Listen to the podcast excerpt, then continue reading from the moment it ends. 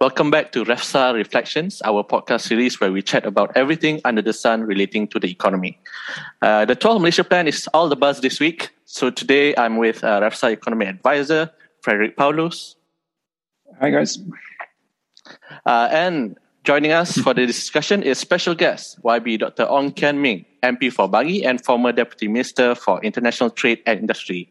Welcome, yo, yo, yo. Hi, guys. I'm, I'm for, for the record, uh, those who can't see me, I'm holding up the 500 page document is quite heavy. Hence, yeah.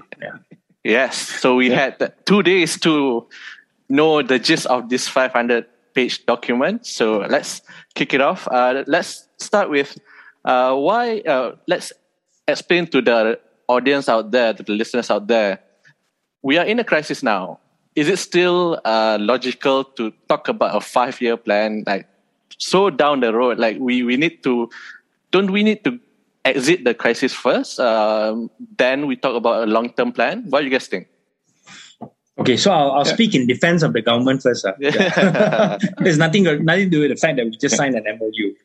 Uh, but I would say that it is still necessary to get this plan out. It's been delayed uh, for about a, a, year already because of the COVID uh, you know, crisis. But I think it's still necessary in terms of charting a direction uh, for uh, the government, not just for the economy, but for the government as a whole uh, to get us out of this uh, COVID crisis.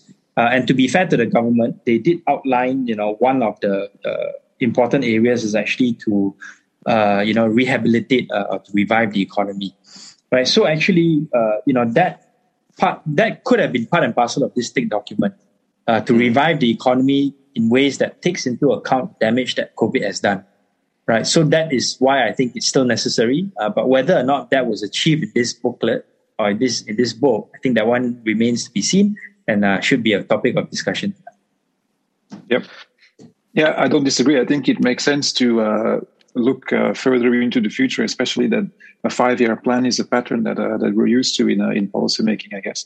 And um, I would say uh, I, I, look at it a bit like a um, a corporate plan where or a, a, corporate pattern where you have a strategic plan which goes over multiple years, and then you tend to break it down into more uh, short-term components, which you know in this case could be the budget, for example, or individual plans.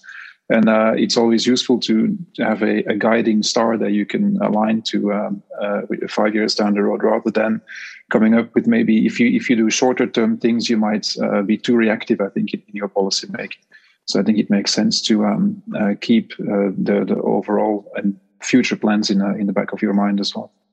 Yep. Uh, in adding to that, mm. I guess uh, mm. this is a medium-term plan. We we still have a mm. longer-term plan, which is the shared yep. prosperity vision mm document, uh, and this fits into the first part of that uh, vision document.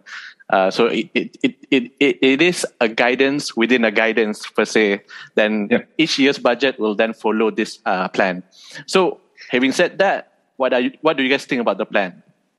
What are your thoughts? First impressions? Mm. Okay, so uh, you know, again, not to try to defend the government, so to speak. I think it's very comprehensive in the sense that it covers a lot of areas. Uh, and the reason why it's important that these areas are covered because these plans, like it or not, are used as reference points by the civil servants and to a certain extent by the politicians as well, by the ministers, the deputy ministers. Uh, you know, so uh, when this when the details of each uh, particular sector that's been outlined, each particular strategy, enabler, game changer that's been outlined here, uh, you know, is uh, you know understood uh, by the relevant stakeholders, whether it's civil servants, ministers, their assistants, and even uh, the private sector, NGOs out there, that that can be used, you know, smartly, hopefully, by the right people with the right motives to say that, hey, this particular area of uh, building back better in the green economy was spelled out in this plan. Uh, and uh, you know these are ways in which I can propose that you know we can, uh, let's say, the private sector can work together with the government to come up with better uh, regulations, uh, better spending initiatives in order to realize the goals of this this plan in that particular sector. Right. So so it is important to have a comprehensive plan, and I think from that perspective, it, it is pretty comprehensive. I'll save the critiques for later. Yeah. How about you, Fred? Uh, we, we did. Yeah. We, sorry, before you yeah. go, we did uh, do such a wish list for REFSA. Mm-hmm. So maybe you can uh, compare it between uh, the wish list and what actually came out Yep. for the plan. Yeah, yeah. I think in looking at it from that perspective, the this plan I think touches upon a lot of the areas that we we also flagged for um, uh, intervention, so to speak, or for uh, for improvements. Uh, I think it covers things like. Um, uh, over reliance on sectors that currently have lower growth and, and low productivity, uh, over reliance on on uh, low cost foreign workers, uh, and and and conversely that we need to focus on higher growth sectors that we need to look at green economy and so on. So i think uh, in in that sense it, it does well in, uh, in, in addressing these issues. Um, I, I guess the it does come across i mean and i think that's not unusual for a plan of this nature it, it's a little bit more of a statement of intent i suppose and actually uh, handing out solutions right so it goes a bit to what uh, mentioned that it's meant to sort of set the the agenda and and the uh, the conversation topics for the future policies that individual ministries and so on have to look at. So, but but on the on the level of uh, what it touches upon, I think it's uh, it, it, goes into into the right areas. Yeah, and um, I think we can then go further into detail as we go along in this conversation here on uh, on the different topics and what, what we would have said about it. Yeah, uh, I actually quite surprised that those areas were touched upon. We we saw digital economy, mm-hmm. we saw mm-hmm. uh, a green economy. I think that was given a um, kind of a central limelight. Uh, we rarely see yeah. any, especially Malaysian uh, federal government talking about you know green economy. This is usually yeah. some liberal or progressive agenda, but now today we are talking it uh, as a mainstream idea. So what what do you yeah. think should be the next steps uh, for them to to sure uh, to ensure that they are really uh, serious with uh, these reforms and uh, this push towards uh, this new direction. Maybe you can start with Fred and then uh, Ming. Yeah, I mean, I think it. it so um, it's it's two things, two main things. I think. See, so first of all, given that this is more of a, statement of intent, obviously it needs to be translated into uh, into concrete measures, concrete policies, which will happen at the ministry level uh, rather than at a central planning unit. Uh, and then obviously there needs to be funding behind it, um, which goes into the budget, and then um, uh, a mechanism also to monitor and to control the implementation of the uh, the measures that are behind it. I think that is really the key.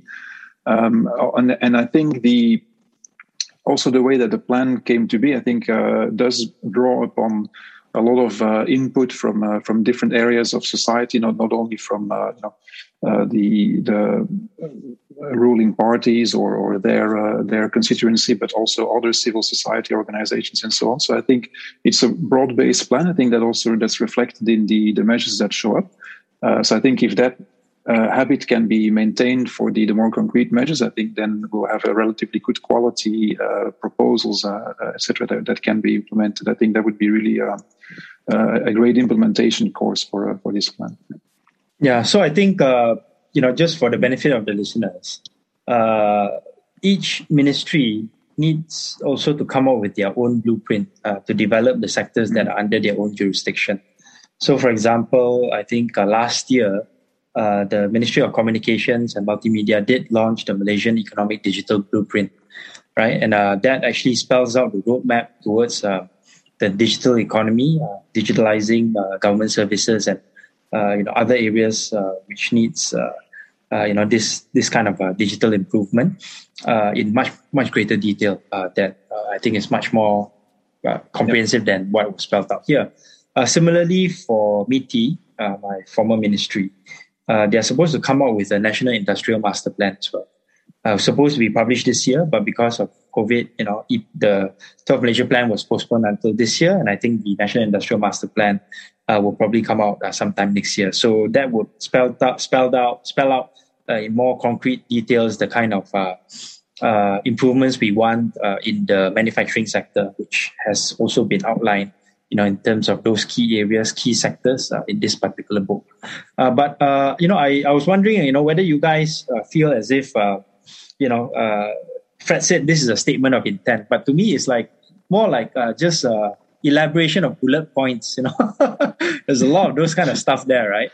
Yeah. and yeah, I think true. what what I miss is um, some kind of examples or some description in greater detail of certain things which actually mm. can capture the public's imagination uh, you know, whether from a creativity standpoint or from uh, the standpoint of what you want the country to look like in this particular sector, using an existing example or using an example from another country. So, for example, uh, you know, under the digital digital digitalizing the, the country part, why not uh, you know put in a target to say that we want uh, X number of uh, billion dollar unicorns to be created in Malaysia by 2025, right? And then give an example of Carsome, you know, which uh, you know recently uh, mm-hmm. achieved unicorn status, right? So use that as something to capture the public imagination and then give a bit more oomph to the document. What, what do you guys think?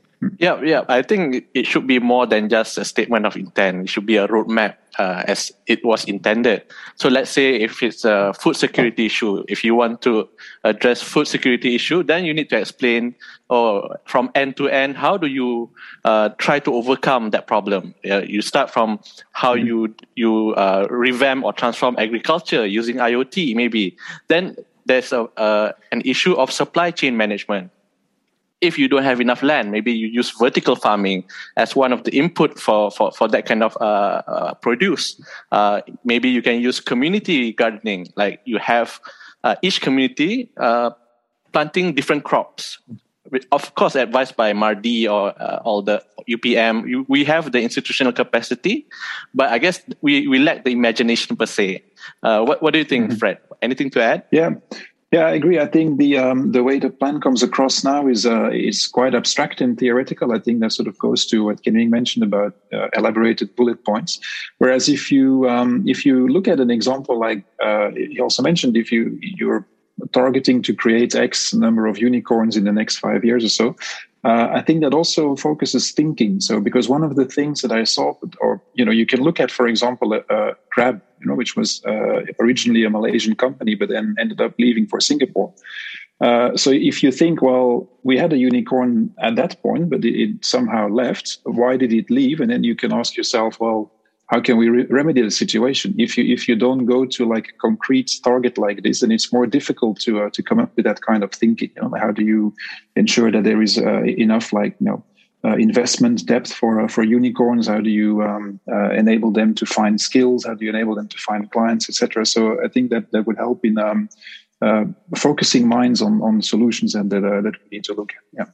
Actually, Iskandar, both you and Fred brought up a very interesting point because you know, I, I was I would I used the example uh, you know of unicorns to uh, let us look into the future. Mm. But both you and Fred brought up the point that there's not enough uh, diagnostics.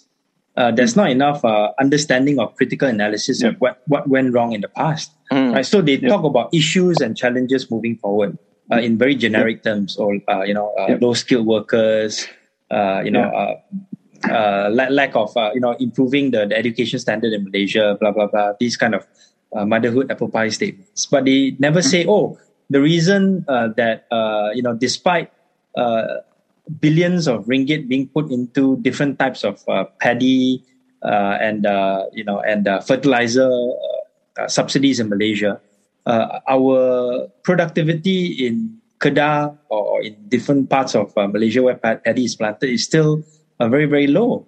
You know, X number of hectares uh, per, per year. You know, uh, that, that kind of productivity numbers. So I, I think without that, that kind of diagnostics, you won't be able to evaluate what has gone wrong and what needs to be rectified moving forward.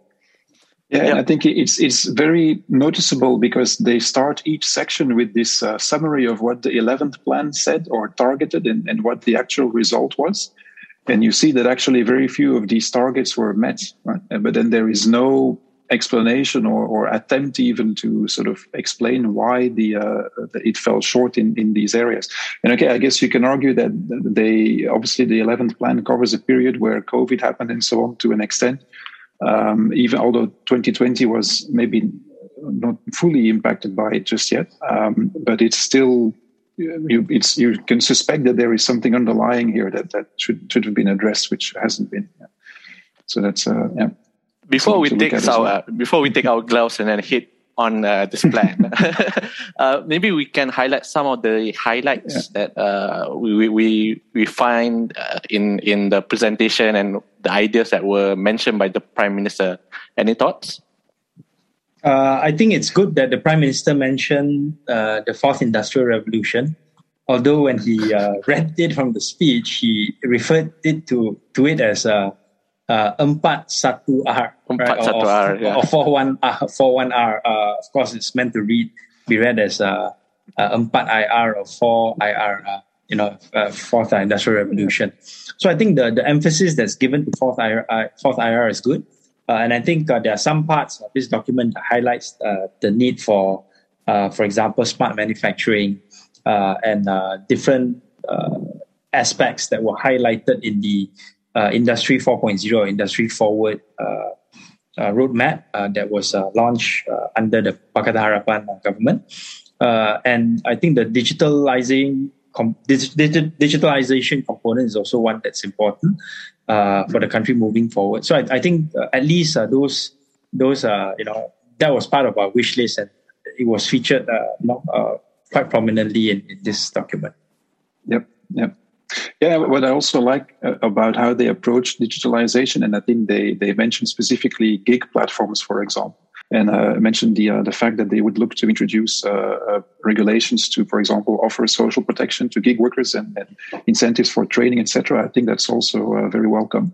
when you see that the labor market overall will be increasingly targeting or moving towards gig work, etc. So I think it's a very good uh, plan to introduce um, social protection there as well. So it's How about you, included that. Yep. Yeah, I, I, like the the part where mm. they, they, they acknowledge some of our concern, uh, and mm. uh, that there are mentions even beyond care economy, uh, green economy, also something about care economy where where yep. we are going into aging society. So this needs to be looked into, and not just um, you know, rely on sons and daughters to help you in the future, but you have institutions, social institutions to help, uh, to help uh, people who are aging uh, into the future.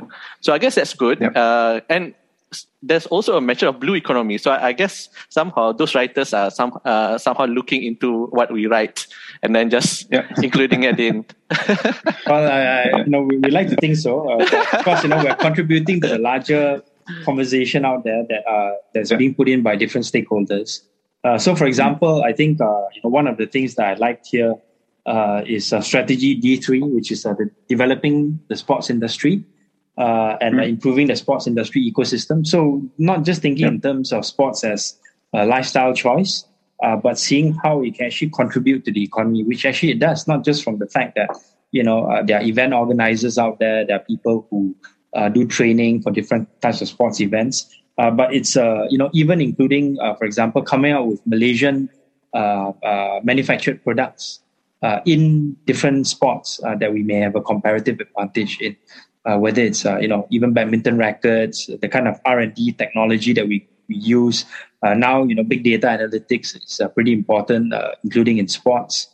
so I think this is part and parcel of what I think the the uh, Ministry of Youth and Sports, together with ISN, which has actually a data unit, Institute Sukan Negara, uh, is trying to, inculcate. I think that kind of thinking should be expanded into other other sectors as well. Yeah.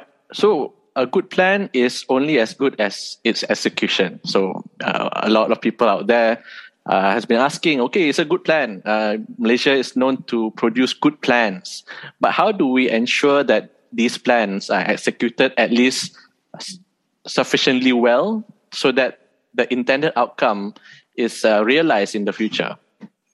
Uh, I, I, think I can try to make a stab at this, uh, given my previous position in government. What I realized, uh, you know, uh, especially now that I've had the benefit of time and also uh, ability to compare, you know, performance of let's say, you know, our government to, with the recent government, the recent two governments uh, is that you actually need very proactive uh, ministers and deputy ministers to make sure that there's a political, uh, you know, there's political momentum uh, to carry out, uh, you know, important elements in this plan. So, for example, you know, people talk about industry forward, industry 4.0, uh, and that's basically buzzwords that happens, you know, in, in let's say MITI, for example. If let's say there was no follow up, there's no concrete attempt to try to make sure that the KPIs are kept, what will happen is that at the end of you know the the the period of uh, the industry forward plan or at the end of this 12 Malaysia plan, uh, you you see that whatever targets that uh, was announced for industry forward would not have been met, and there's no no political consequence because you know the minister would have changed, the deputy minister would have changed, right? But you know yep. when I was deputy minister, I made sure that uh, you know uh, the different industry 4.0 uh, programs that were specific to that particular point in time. So, for example, we had something called the industry assessment, whereby we would get uh, you know 500 companies to come and join MITI uh, so that we could evaluate their readiness to move on from industry 1.0, 2.0 before even thinking about uh, whether they are ready to move uh, from uh, from uh, 2.0 to 3.0, 4.0. So I went on roadshows around the country, made sure that the civil servants was uh, on this journey together with me and my team. and finally, we reached those targets at the end of 2019. And then later on, you know, in 2020, I ambitious plans to make sure that the implementation part of the next step for, for these uh, industry assessments, which was to give money to these, uh, uh, you know, manufacturing companies to put in place specific uh, industry 4.0 technologies, whether it's IoT, whether it's big data analytics, uh, whether it's systems integration, uh, you know, uh, and, and to be able to, to, to track the progress that they make throughout the year and then have an evaluation report end of the year, pick out some best cases and use those best cases to highlight the next round of initiatives that we can undertake and to improve on those initiatives. Uh, I think that was something that uh, you know I tried my very best to do. Unfortunately, ran out of time uh, because the government fell. But uh, re- that really shows yep. to me really depends on the initiative of the ministers and deputy ministers to push the agenda of these kinds of documents yep. forward. Yeah, yeah, and uh, I think the um, uh, it's also important to look at a at a whole of government approach in a way. So they, they use that buzzword. I think it shows up in the plan, uh, but I think it, it's uh, it, it does have practical implications because a, a, lot of what's here in in you know incentives to move to IR 4.0 and uh, increase automation and implement initiatives and so on. I suppose those are all what you could describe like as a carrot. You know, it's like uh, incentives for businesses to to go along that chain and so on. Uh, I think what we also argued for in our wish list, in in a way, is that you also need like a, some sort of a stick, I suppose, which is uh, the you know, they usually come together, right?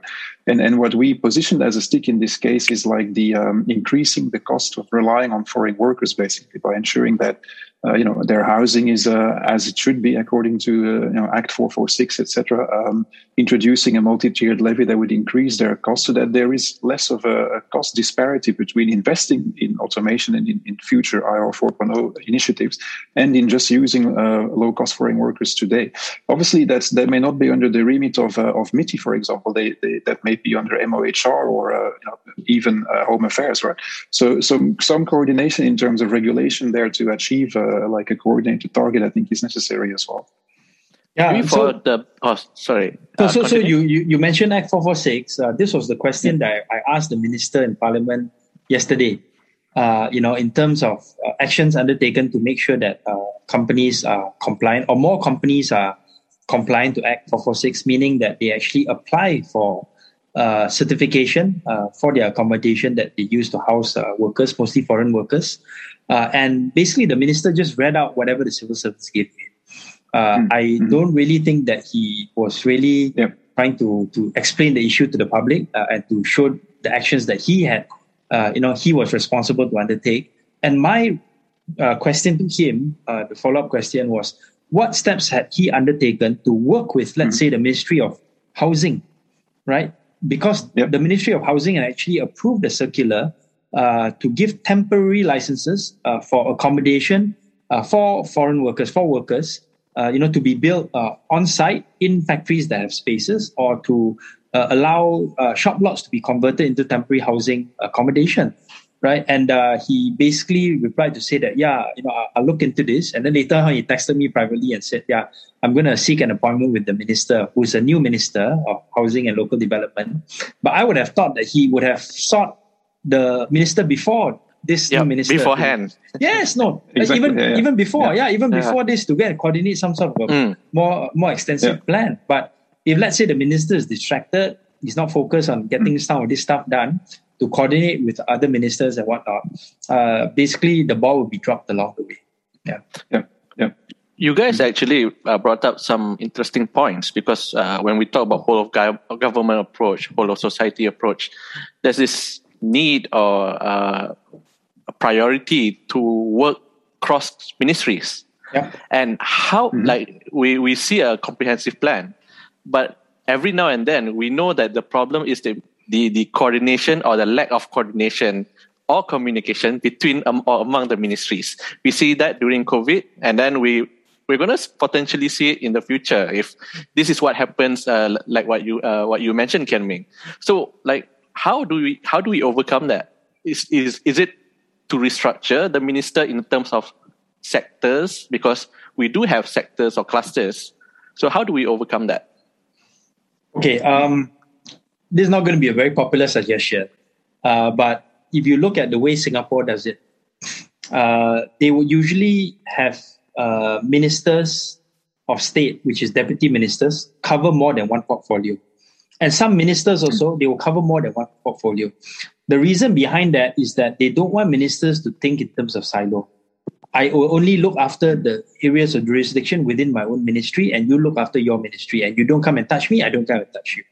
Right. So that was actually that is actually the prevalent thinking among uh, many ministers because they also don't want you know don't want other people to come and interfere in their own plans uh, in for their own ministries. Uh, you know, for for better for worse, right? So one way to do this is actually to try to make sure that there are interministerial uh, committee meetings on a regular basis where there's co-chairing uh, between uh, you know two different ministers, two different deputy ministers, but on a particular subject that you want to solve, right? So, for example, uh, Kula uh, and also Muhyiddin, uh, who was Minister of Human Resources and Ministry of Home Affairs, Minister of Home Affairs, they chaired uh, a joint meeting that included uh, representatives from other ministries like MITI. I, I sat in as, as deputy minister to address the issue of foreign workers, right? Including introducing the multi-tiered levy, right? And and you know we got some ways, but we didn't get as far. Uh, and I can say it now it's because of um, uh, Tan Sri Muhyiddin at the time not wanting to push this agenda forward. Uh, but in other areas where the ministers were able to push the agenda forward, like for example, close working relationship between uh, my ministry, MITI, and the Minis- Ministry of Finance, we set up things like, for example, the China Special Channel between MITI and and and and, uh, and uh, MOF to uh, to to attract more investments coming out from China in a strategic way. We set up the National Committee on Investments uh, one and two. Uh, one uh, that was going to be co-chaired, that was co-chaired between the ministers of finance and the MITI minister, so that approvals could be given faster for strategic investments. Right. So you know, of course, that went out the door when there was the change in government, but that showed me clearly when there is this kind of joint ministerial uh, meetings and the political will to push things through, things can get done. Yep. But unfortunately, that will be reliant on the personalities, uh, I guess. Uh, so that leaves us a bit wanting in terms of in- institutional reforms or structural reforms in this particular uh, document. With that, I, I guess brings to the next point, which is what do you think are the shortcomings or gaps that you see in each of the plans? Yeah, I think uh, other than what we've spoken about just now, uh, in terms of the lack of imagination and creativity, would be uh, the specific steering uh, steering mechanisms or the processes that are needed uh, to put the actions of this document in place. Um, this doesn't necessarily mean we must have uh, regular meetings uh, chaired by the prime minister all the time. You know, for example, you know, there's uh, now the uh, you know set up. There, there was a there, there was a council set up for uh, you know for fourth IR, chaired by the prime minister.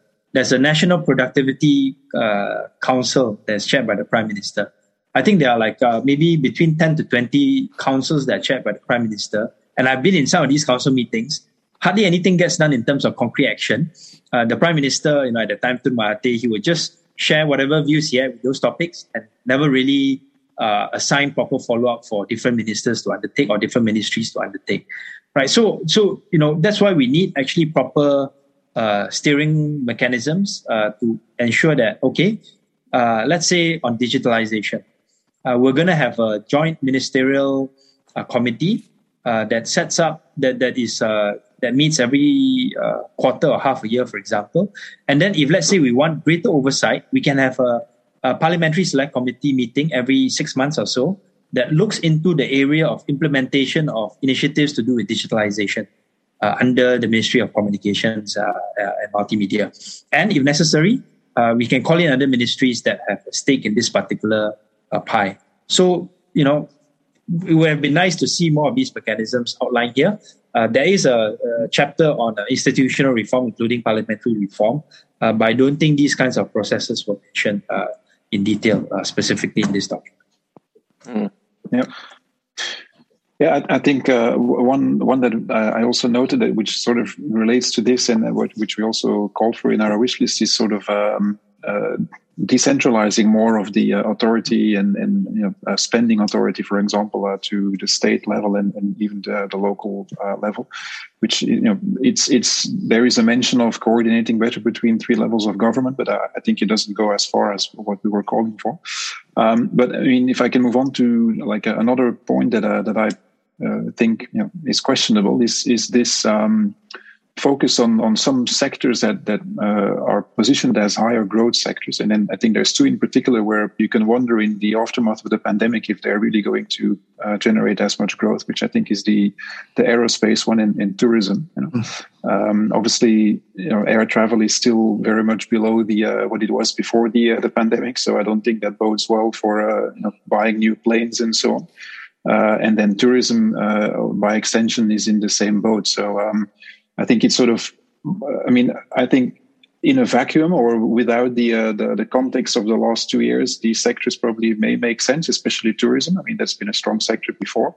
Um, you have to wonder if, in in the confines of this five-year plan, you really want to bet on um, on, on these two as your as two of the sort of seven that you highlighted as high growth uh, sectors here. And yeah, yeah so I think uh, yeah, I'll let, I'll let Kian Ming come in on that. Yeah, no, no, just just to add to what Fred yeah. said just now, uh, you know, it would have been good to for for you know the coordinating coordinating minister and ministry, which is the economic planning unit, to at least uh, you know be cognizant of some of the recent trends uh, in the two sectors yeah. that uh, Fred talked about. So we the focus may not be on aerospace uh, in terms of building, uh, you know, uh, passenger planes, for example. Uh, but why, why not shift tech to give focus more on, for example, uh, drones, right? As part uh, and parcel of a, a, smaller parcel of the aerospace industry. And, you know, we have a, local uh, champion uh, called Aerodyne that has been given some accolades uh, at the international level.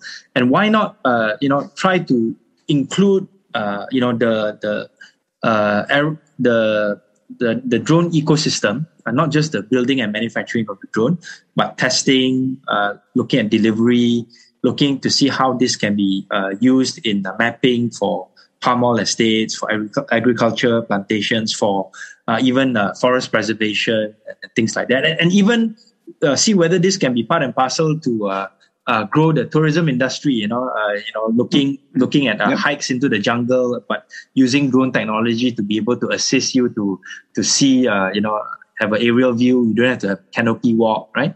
So this kind of out of the box thinking, I think, uh, would have been good.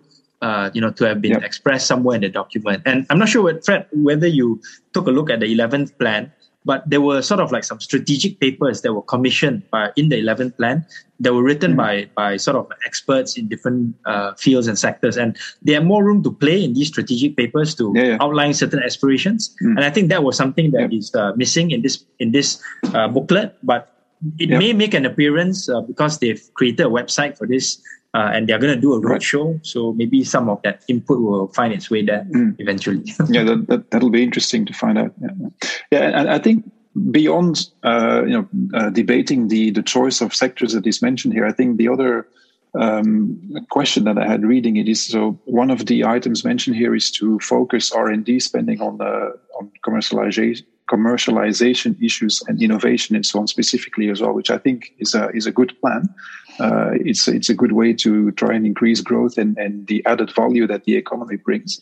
But there is no mechanism mentioned as such to ensure that whatever it is that you fund uh, will actually achieve some kind of product market fit to use like a venture capital term you know that to ensure that whatever product you are developing will actually encounter a, a market and hence be mm. successful um, and and i think that's trying to come up with a mechanism to to find this market fit is one of the reasons that we've been advocating for this uh, mission oriented um, uh, policies What's where you know, it's not yeah it's not because it's fashionable or because it's been in the news lately and so on but i think it sort of tries to address this issue of uh, betting on a on a horse that really has a chance to um, uh, to deliver, uh, and you have some more information to before you make that bet to uh, to do so, and that's not really reflected here in the uh, in the plan either. So that could be a, a caveat as well. Okay, so I, Iskandar, I have a test for you, and also less so for Fred, because he's not, you know, he's not been in Malaysia for that long. Have you heard of a government agency called the Technology Depository Agency, uh, no. called, or TDA? Right. No. So uh, you, you, can you, you you can Google it later. Technology Depository Agency Berhad or TDA, uh, and I was very surprised when I mentioned this agency to a former KSU or Secretary General of MITI uh, and this person did not know of this agency's uh, existence. The reason why I bring it up is because if you look at the website of this agency, it is tasked with the responsibility of ensuring technology transfer uh, in areas where there has been a large sum of money committed for government procurements uh, and projects given to big companies, especially multinationals right? So, for example, uh, there was a big contract uh, given out to uh, Thales. Uh, Thales. Uh, it's a French uh, defense contractor for certain defense contracts, and a percentage of this was supposed to go into technology transfer to help locals develop commercial technology. No, non non-defense related, and it was some part of it was used successfully. I was told for a local company to build some of the the uh, uh, television screens for the commercial uh, aircraft mm-hmm. right mm-hmm. so uh, you know that kind of technology transfer is just one example right uh, but the fact that nobody has heard of this agency including mm-hmm. a former secretary general i think shows the limitation that uh, you know the government has had to encourage this kind of technology transfer in areas that it has jurisdiction over which is government procurement right? So I think that that that is something that again lack of diagnostics. yeah, I mean yeah. to be fair, there are so many agencies out there, and some of them are overlapping. In, in exactly. terms of technology alone, we have MDEC, we have MaGIC, and then we have a few others that. Mm. That, At least you've yeah. heard of those. From the benefit of consulting, yes. but I think I, it's it's a good point. I think, uh, and I thought there was a positive in the plan actually that it um, uh, it highlights uh, the um, the use of government procurement, for example, to uh, uh, stimulate and to sort of uh, encourage certain behaviors in certain industries, like green procurement. and I think that's that's definitely worth pursuing. I mean, I think more can be achieved through there than um, than than what we've done so far. Yeah. yeah. Yep, I think my my want or like uh, what I find uh, kind of missing is uh, I echo what Fred says uh, the devolution of power to to to to local level or state level governments because that builds on the preparation or like our preparedness for future crisis. Uh, that I think is kind of lacking. like, do we really have um, like a blueprint or a handbook if we were to uh, face any other crisis in the future, uh, like, not just uh, COVID, maybe it's like going to be different kind of crisis. So have we really learned uh, from the past crisis to develop some sort of a framework or a blueprint that we can just, when it happens, when it hits us, we just go, okay, we know what to do. Let's do one, two, three, ABC, and just keep the ball rolling instead of, okay, we we just dawdle for a while two months, three months, uh, wait and see approach, and then only we decide to do things that are outdated by other markets. So I guess that's what I find missing lah in the like a crisis management handbook. yeah, yeah, crisis uh, management handbook and preparedness manual or something like that.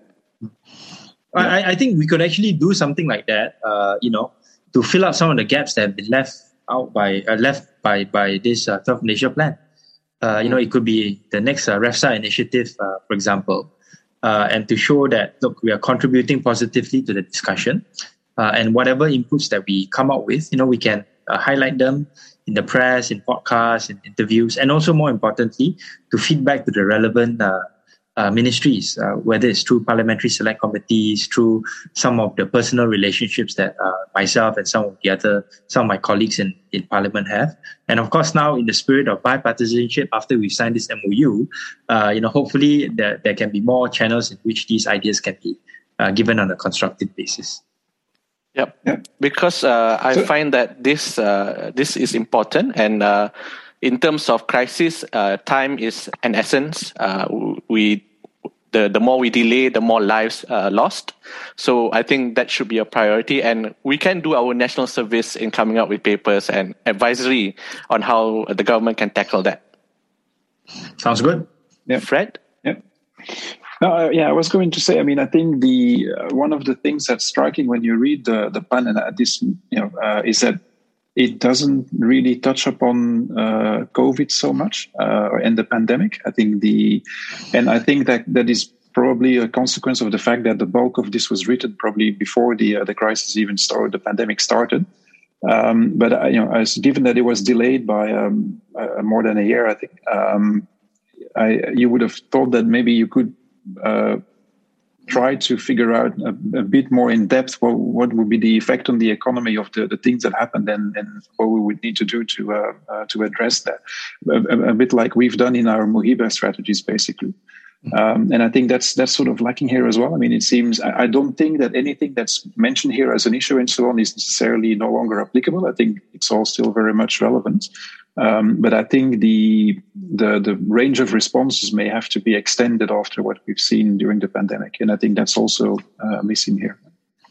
Yeah, it's. I think it's a function of the fact that the civil service, yeah. uh, you know, usually would like to craft very safe documents. They don't yeah. like to stick their necks out. But you know, during a time of uh, you know this COVID crisis, this is when we need to have more creative thinking and more mm-hmm. uh, innovative uh, actions you know, uh, that uh, should have been reflected in this plan. Okay, yeah. so uh, having said that, what are the follow-up steps, and uh, how do we yeah. see this document moving forward? If, yeah, before we get to that, I have a question actually because I remember reading somewhere that the uh, so that the development expenditure that was sort of projected in this plan was significantly higher than the previous one. Uh, I couldn't really find anything of that in in what I've managed to read through. So, have you heard anything about that? Mm, I, I, think the development expenditure that has been announced is somewhere in the region of 250 billion ringgit, uh, uh, basically yeah. about 50 yeah. billion for per year. Uh, but yeah. uh, I would take that figure with a note of caution because, like I've said mm. in, in, in the past and in some of my writings, uh, the actual development expenditure is basically the amount of DE that you publish in the budget each year. It doesn't mm-hmm. include all the uh, off budget or spending by the special purpose vehicles, such mm-hmm. as Dana Infra, mm-hmm. which actually most of it is used for, uh, you know, uh, you know, uh, development ex- expenditure projects. Yeah, so yeah. as and when the government wants to spend on, on these uh, infrastructure mm-hmm. projects, and it probably will through these SPVs on things like, for example, the MRT3, uh, if it's if it's approved, uh, then we can look forward to more development spending. Uh, but uh, the fact mm-hmm. that it's not really spelled out here uh, also yep. shows to me that the government really doesn't have a very good handle at this point in time uh, in terms of the public uh, finance and spending strategy uh, in the yep. next five years, partly because of COVID. You know, yeah, yeah, which is fair, I suppose. Yeah, I mean, obviously the um, uh, the fiscal balance and so on is all uh, up in the air for now, so yep. better not to commit to too much. Yeah. Oh, mm-hmm. so how how is that different than the 400 billion development expenditure? Is it part of it or? Yeah, I saw this 400 billion uh, figure yeah, thrown, thrown out. That's what I'm referring to as well. Yeah, I, I wasn't but, quite sure where, where, where it's from. Yeah. Uh, probably need to go and look at it in more detail. But mm. yeah, as far as I know, yeah. the actual development expenditure, uh, you know, as per the budget is uh, 50 mm. billion a year. Uh, but uh, you know, the, the balance could be from the spending from these special purpose vehicles. That mm. Yeah, that could be. Yeah, yeah. But it's a big difference. I mean, if you look at 400 billion, that's 80 billion a year compared to the 50 i mean it's um, it's it's an interesting discrepancy especially given the the uncertainties around financing and and, uh, and fiscal balance i mean that's uh, so that would be uh, quite a bold call yeah. yeah. well something for us to follow yeah. up on exactly yeah, yeah, we need to follow up on that yeah yeah put it put it in our to-do list yeah, yeah. okay, so uh, what are the follow up steps uh, other than that item we just discussed uh, for the 12 Malaysia plan? Mm, I, I myself, I think I will undertake, and maybe with uh, REFSA's assistance, more strategic uh, discussions with uh, industry players uh, in sectors that uh, I think uh, we all should focus more on. For example, the re- renewable energy sector. Right, what are the kind of plans or strategies that they would like to see the government put in place? Uh, what are some of the ideas that they have, you know, in terms of not just growing the market within Malaysia, but also uh, exporting uh, their services and their products overseas.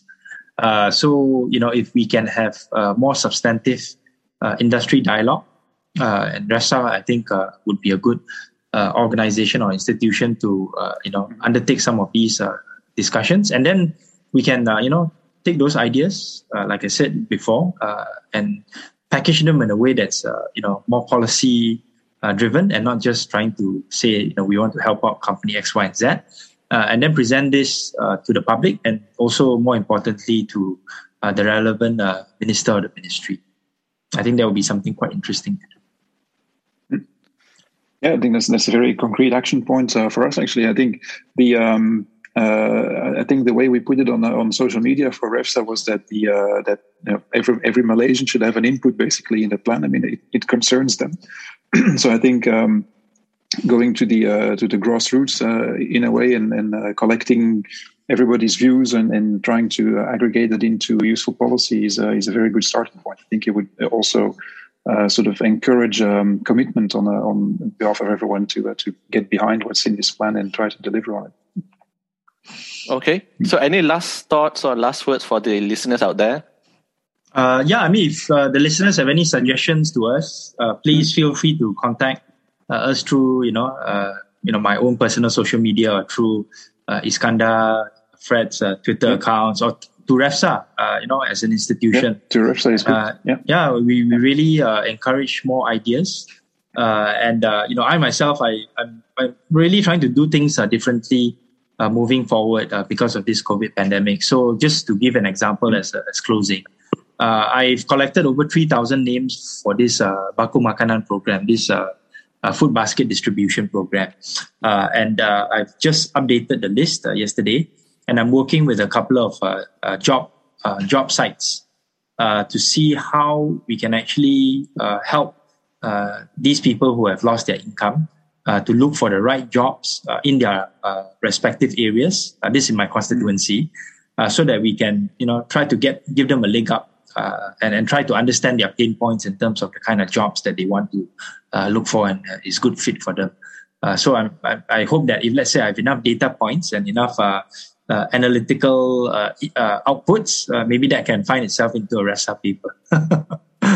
yeah, absolutely. Yeah, yeah. I, I, think that it's a good point. One that I was just thinking about now as well is the one thing that was, for example, uh, noticeable or very useful is the the fact that the um, uh, MOH and the, the vaccination task force put their data on uh, on the internet on GitHub, available for people to go through and to, to analyze and so on. I think it's something that we as REFSA also asked for in, in our call for more open data. I think that, that GitHub implementation is a very good example. Um, but it's something that is, uh, you know, it, it, sounds small, but it could end up having quite big ramifications, right? It, it's, but it's probably started small. Uh, and it's also something that's not mentioned in this plan. So I think that sort of kind of bottom up thinking is really also uh, very valuable at this point in time and seemingly minor things could actually uh, unlock uh, big changes in the uh, uh, in the coming months and years, which is something that we want to look for. Yep, for me, I think I, I like to see more data being shared. we we mm-hmm. talk about all these plans, huge ambition, but without the data, we cannot do the diagnostics. Uh, if they, they they share more data mm-hmm. in terms of like yeah, what they are doing with the GitHub uh, thing for MOH, MOH is good, but yeah, expand that to other things. We want to achieve, uh, let's say, uh, X percent of digitization. Then release the yeah. data on digitization. So at least mm-hmm. we have that open sourcing uh, culture. When you when you share more data, at least if you don't have the solution, someone out there could have a solution and help you. Then why exactly, not work yeah. together? Yeah. yeah. Mm-hmm. And then just to add on to that point, Iskandar, I think uh, what REFSA can actually contribute to this discussion of data is to point out specific uh, data that we want uh, from the government uh, so that there can be more clarity in terms of the diagnostics. Right. So, for example, yep. Uh, you know, I, I track the renewable industry quite closely.